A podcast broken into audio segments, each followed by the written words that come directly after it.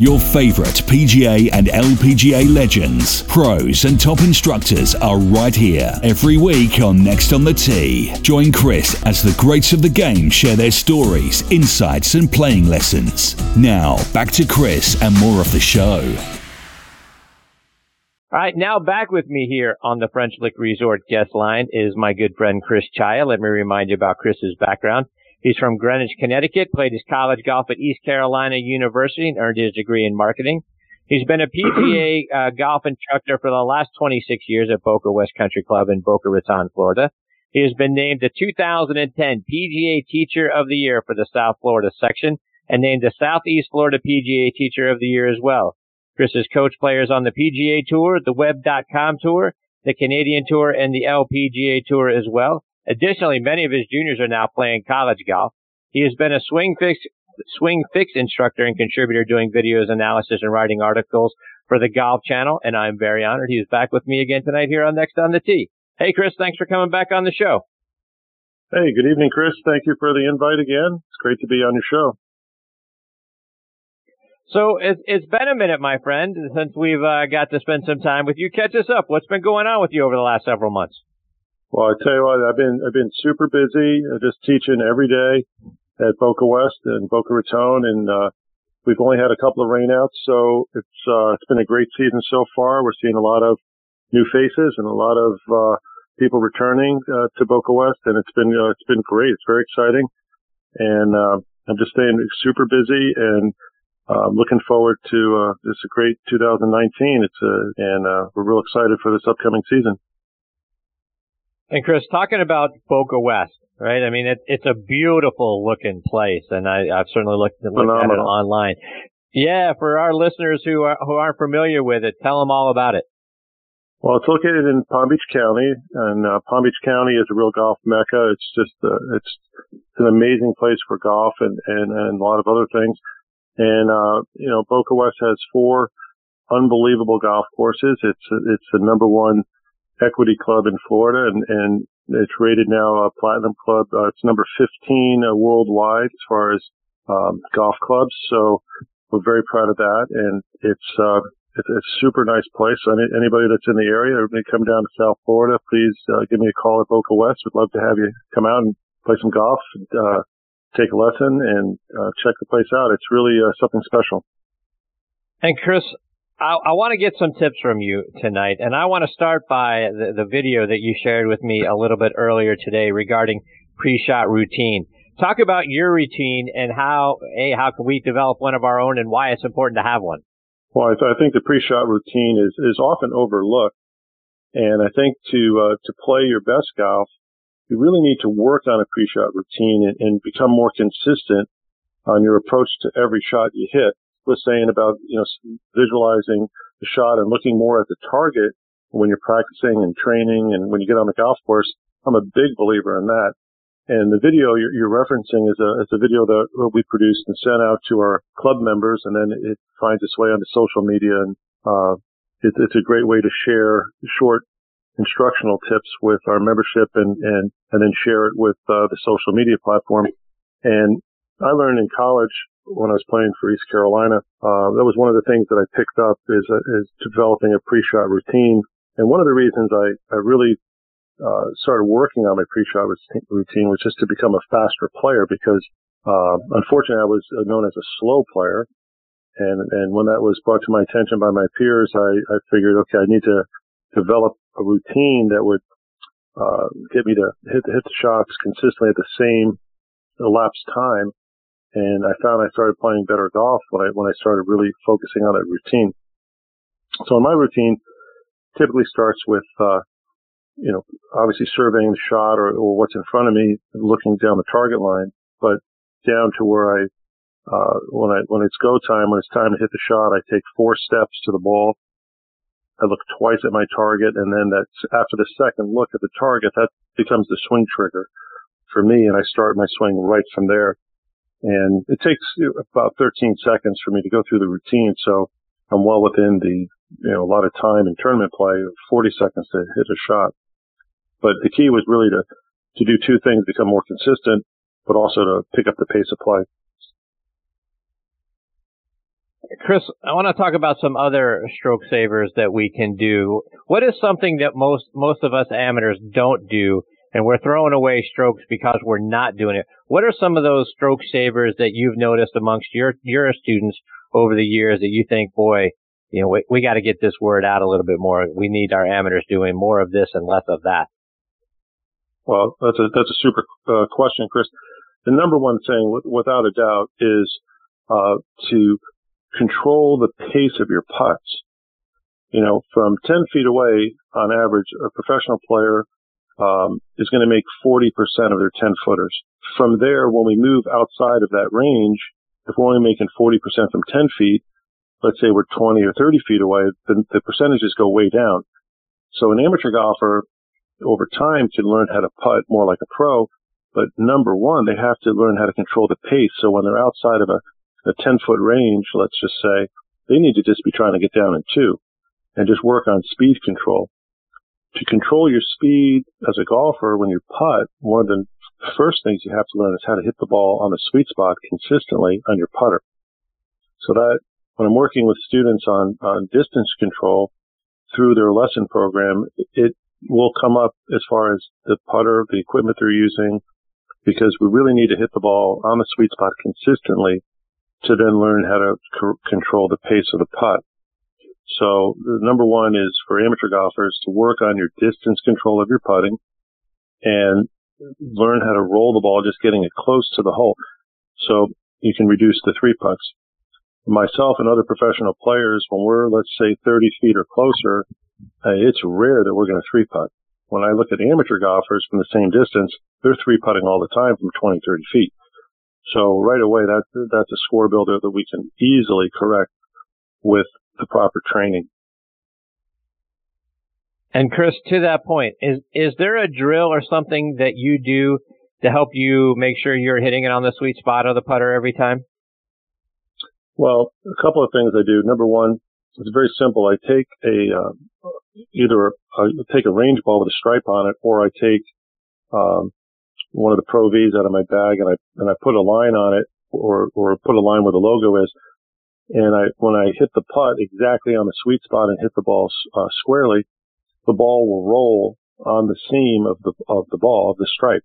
So if you imagine a range ball, if you put it on the ground so the stripe is, is pointing right down the target line and the putt's relatively flat, when you stroke the putt, let's say you start at six feet or eight feet, when you hit it squarely, the ball will roll like a wheel, like a tire, right on that seam, and then you know you're hitting it square. If you hit it off center, or the face angles off a little bit, the ball, you'll immediately see that there's a little side rotation on the ball. So that's one good drill. Another one that I, I like to do is I actually videotape my putting stroke with the with the camera very low, so I can actually see and do a slow mo and watch how my putter is hitting the ball. And that gives me a real good visualization and also very good feedback as to whether or not I'm hitting the sweet spot or not. And Chris, if, if uh, someone like me came to you and said, "Hey, I, I want to break 80. I'm dedicated to breaking 80," how would you help me break 80? Well, the first thing I would do um, once you brought that to my attention and watched you on the range is I would uh, introduce the uh, playing lesson to you I would uh, take you out on the golf course and actually watch how you play on the golf course, or I'd either play with you or just watch how you play the course and just see what I notice. And I'm a big believer in the on-course instruction. I just finished an article for PGA Magazine that'll be coming out in March. I hope everybody can check that out. Uh, and, I, and I talk about that as far as how I work with uh, golfers and, and, and introduce the playing lesson as part of the lesson program. When golfers have that as a goal, or in your case, if that's your goal to, to break that barrier, I have to see what you're doing on the golf course to help you identify the areas that need the most work. And to that end, Chris, and that's something that we have started talking about a little bit more on the show. There is a very big difference between practicing your swing on the practice range and then actually playing the game of golf. So when you're out watching right. your students play, play, you know, uh, on the course, what are the things that you're looking for? Are you looking for, you know, how I'm attacking the golf course, if I'm able to hit the ball on the right side of the fairways and give myself the correct angles? How are you assessing whether I'm actually, you know, good at playing the game? Well, I'd like to have golfers when going to golf course limit their shots to one ball. I'd like to see them hit one ball tee to green and not get in the habit of just immediately reloading another ball. I want to see how they handle different situations and see just firsthand what their game is really like. And um, when I get an opportunity to, to play with with uh, my students over a period of time, that that's very very helpful. Or for the tournament players that I coach, watching them actually in tournament play and making notes from what I observe uh, while they're uh, that's very helpful as well. But um, again, at Boca West, we have four just super super golf courses in perfect shape, and the greens are rolling at 11, 12 on a daily basis, and everything is just beautiful. Uh, I'd love to take uh, students on the golf course and watch and, and, and to see how they're doing and, and really get them comfortable with the on course instruction. And, and that's very, very helpful. And Chris, you, you talked about a pre-shot routine a moment ago. But before you start your round of golf, is there a warm-up routine that you go through? How should we be getting prepared for our rounds of golf? Well, I, I saw a video uh, recently about Tiger Woods' pre-shot, or his, excuse me, his uh, pre-round ritual, and they and they went over the how many shots he hit with what, what clubs and how many putts he took, and so on and so on. And it was, I believe, it was 147 total swings that he made in his pre-shot, you know, his pre-round warm-up, and of those shots, 80% were from 100 yards or closer. So he was hitting a lot of putts, a lot of chips, a lot of pitches, you know, less than full shots. And that was his, you know, consistent routine that he would do before tournament play. So when you think of the best player that's played the game and that's how they warm up, that's a good model right there. And I, and I learned early in my career as a collegiate player and as a professional player, I would observe what some of the other players were doing. You know, when I was, uh, let's say at a tournament, if I saw somebody who, uh, I thought really knew what was going on, and I'd watch how they would warm up. I often noticed that other professional players were starting off with uh, a lot of short swings. So I incorporated that into my pre-round ritual, where I would uh, go to the to the range first. But when I hit the driving range after doing some stretching, I would start off and just chip and pitch the ball from the practice tee. I wouldn't take full swings. Um, now that I'm a little bit older, I sometimes start off and take Fuller swings at you know less than full speed just to stretch out a little more, but golfers can really benefit from just getting the feel of the short shots, maybe even starting off and do some putting for a few minutes before they do the chipping and pitching. Uh, but it's very, very important just to get the feel, the feel in your hands, just the, the feel of the club and, and work it from there. And, and don't just hit, you know, full shots with drivers in your warm up.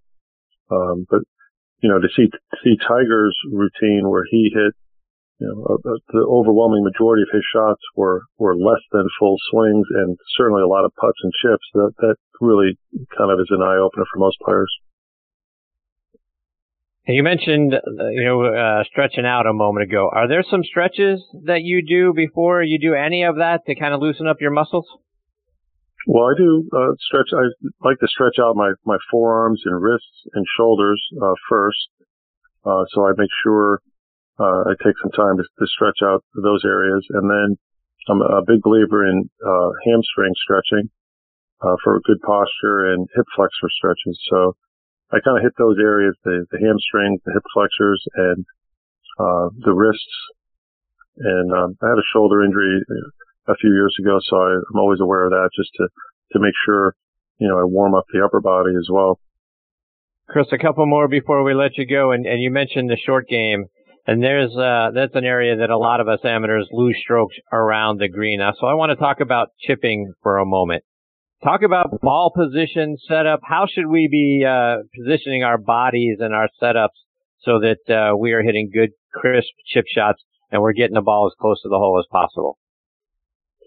Well, one of the things I like to teach golfers is to try to keep the ball as low to the ground as you possibly can for the short game shot. So if I if I'm looking at a situation around the green and I think I can keep the ball really low, you know, I'm either going to putt it or I'm going to take, you know, a seven, eight iron and just keep the ball flight low so I don't have to manipulate the club quite so much.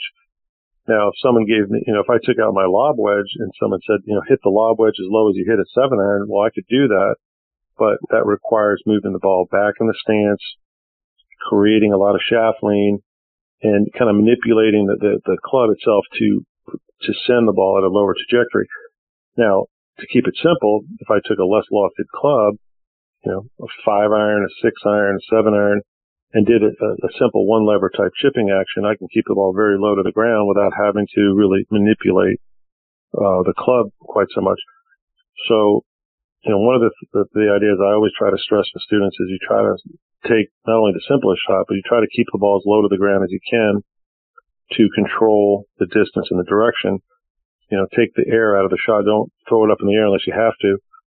So that's a very good tip for, for the amateurs out there listening in or the, the, the professional players that, you know, sometimes just grab a, a sand wedge and try to put some loft on the shot. Well, just remind yourself to take, take the lower shot and keep it as simple as you can and you'll, you'll get the ball much closer to the pin. Now let's talk, let's talk a little bit about the rule changes. the, uh, what are your thoughts on, on uh, some of these rule changes we're seeing?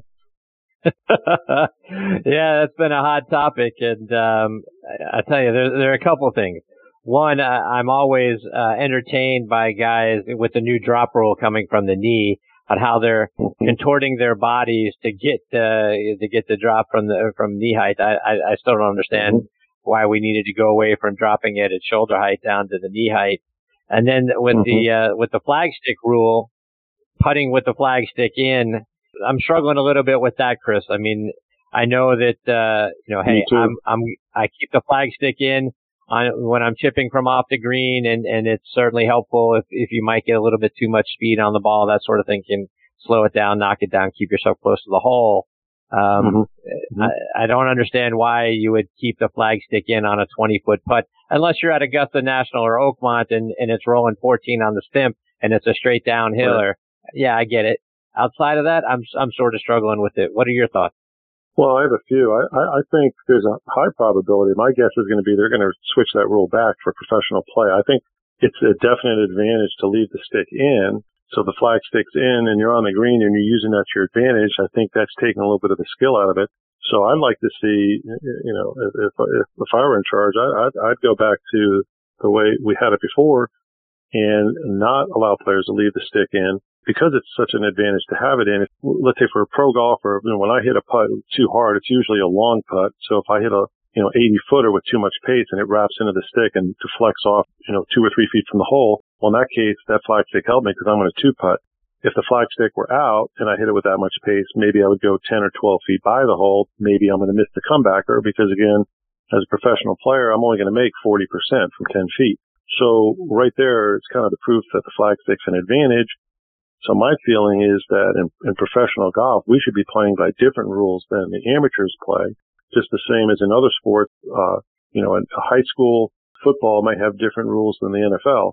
You know, the NBA is playing by a different three point line than that they than they do in high school.